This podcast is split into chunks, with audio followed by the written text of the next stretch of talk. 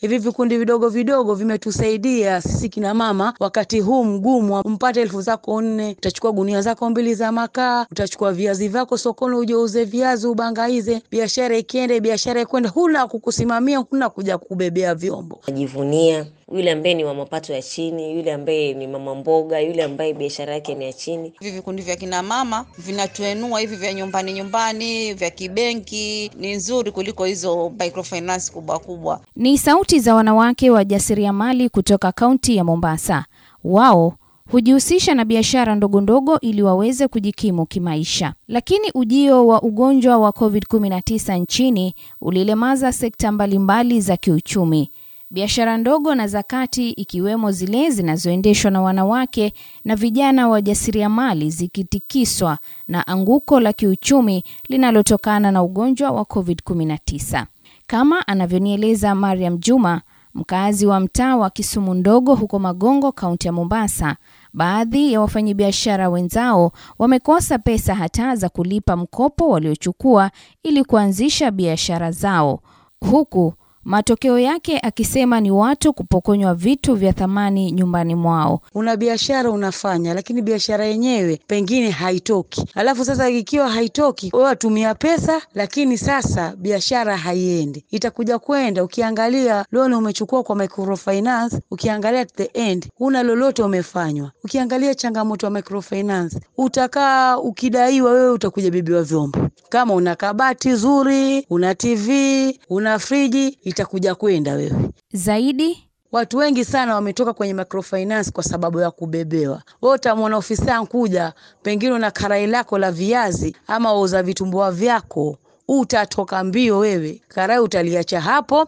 kwa sababu wajua akija hapo yeye iwaja kubebea vyombo. Wewe ukishabebewa vyombo, utashika mti gani? Karai lako linkwenda, friji yako mwenyewe kwa bangaliza uza barafu inkwenda, utashika mti gani? Kutokana na ugumu huo wa maisha, wadau mbalimbali ikiwemo Umoja wa Mataifa unataka hatua zaidi zichukuliwe kusaidia sekta hii ya biashara ndogo na za kati, yaani SMEs, ili sekta hizo ziweze kuendelea na dhima yake ya muhimu ya kuweka mazingira ya ajira zenye utu huku zikiboresha maisha ya watu. Hatua mojawapo ikiwa ni kuanzisha vikundi vya kuwekeza na kukopesha katika maeneo ya mashinani, yaani Village Saving and Loan Associations VSLA, ili kusaidia wafanyabiashara kuwekeza pesa na kukopeshana bila riba na kuanzisha ama kuendeleza na kuimarisha biashara zao.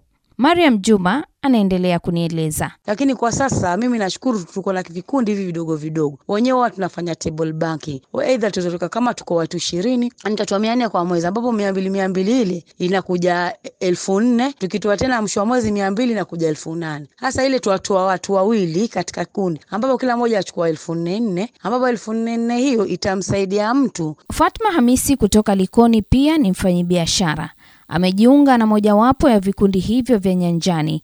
Katika kikundi chao wako wanachama ishirini na tano.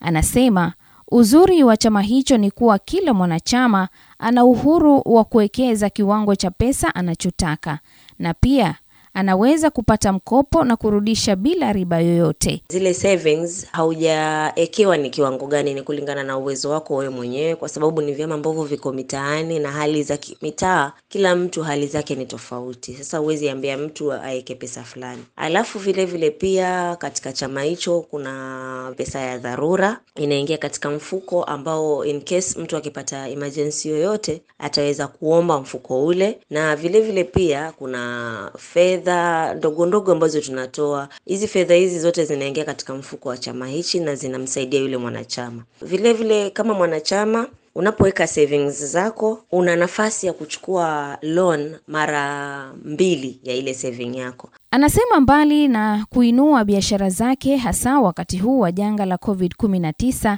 kikundi hicho pia kimemsaidia kusomesha watoto wake. Imeniwezesha kwa kiwango kikubwa sana. Mimi ni single parent, imenisaidia katika kufundisha watoto wangu, imenisaidia vile vile pia katika kukimu mahitaji yangu, kwa sababu biashara zangu nazipeleka sana na chama hichi, kwa sababu mikopo yote ambayo nimeweza kuchukua ndio nimetumia katika kujiendeleza, kufanya biashara na kujiendeleza kimaisha. Anasema Licha ya mfumo huo wa vikundi kuanzishwa kwa wafanyabiashara wadogo wadogo, sasa kinaenziwa na watu walio na ajira za wastani. Viselelea vimeshawishi sana watu wengi. Ni mfumo ambao ulikuwa umeanzishwa kwa wananchi ambao mapato yao ni ya chini, lakini sasa hii tunaona watu ambao ni watu wakubwa, watu ambao wana kazi zao, wana shughuli zao, wameweza kuingia pia katika vyama kama vile. Pia tunaona wanaume saa hii wameanza kugundua umuhimu wa vile vyama. Unasikia mtu anaambia bibi yake, kwani mimi pia naweza kuingia katika kama hicho chama, niekeeni namba ama niekeeni nafasi. Mama Fatma kutoka mtaa wa Ziwani hapa Mombasa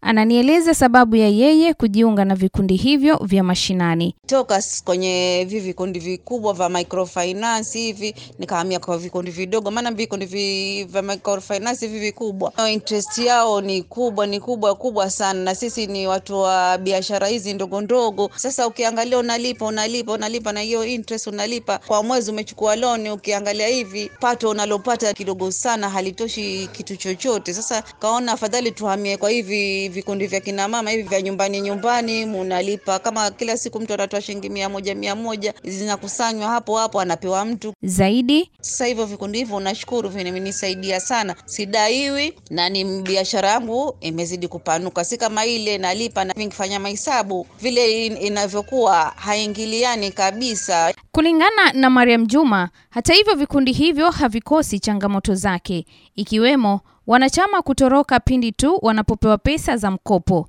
na inakuwa vigumu kufuatilia, hasa inapokuwa ni mtu wa familia, kwani mara nyingi huishia kuharibu uhusiano wao mzuri sawia na kupelekea kikundi hicho kuhesabu hasara. Biashara ndogo kwa kiasi kikubwa zinategemea mazingira wezeshi ikiwemo msaada wa kupata fedha, taarifa na masoko. Kwa mujibu wa takwimu za Baraza la Kimataifa la Biashara Ndogo Ndogo Duniani, biashara ndogo na za kati zilizo na zisizo rasmi ni asilimia 90 ya kampuni na kwa wastani hutoa asilimia sabini ya ajira na asilimia 50 ya pato la ndani la nchi yaani GDP. Odhiambo Ramogi ni mchanganuzi wa masuala ya kiuchumi humu nchini.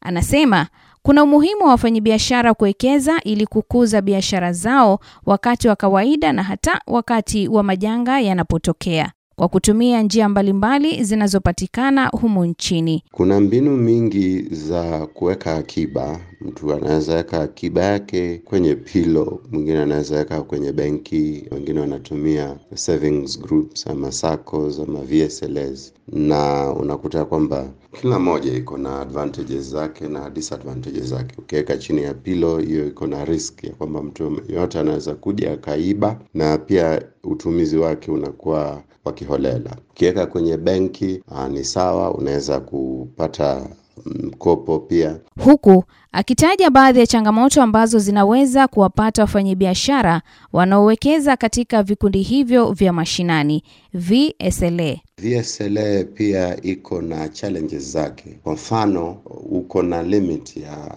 pesa ambayo unaweza pata wakati wa mkopo. Benki inaweza kupea pesa nyingi zaidi. Pili, lazima upate mmoja kati ya wale members ambao wanaweza kusema tunamgarantii huyu kwamba ana uweza wa kulipa, na hiyo wakati mwingine inaweza kuwa ngumu kama pengine wenzako hawakuamini. Tatu ni kwamba mahusiano yanaweza kuaffect kama utasonga mbele ama hautasonga mbele. Hata hivyo, Ramogi hakusita kutaja uzuri wa kuwekeza katika vikundi hivyo vya mashinani, hasa kwa wafanyabiashara wadogo wadogo. Uzuri wa kuweka katika uh, village savings and loans associations ama VSLA ni kwamba kuna ule undugu ambao unasaidiana wakati wa mahitaji, unaweza saidika haraka kuliko ikiwa kwenye benki. Pia kuna urahisi wa kupata mkopo ukiweka akiba na VSLA kuliko ukiweka akiba kwa benki. Benki itaangalia vitu mingi, itaangalia utumizi wako, itaangalia ni pesa zinaingia kiasi gani, itaangalia kama uko CRB ama hauko CRB. VSLA haitaangalia mambo yale, itaangalia tu wewe mwenyewe, je, umekuwa ukiwekeza ama ukisave pamoja na kikundi, na watakupea pesa.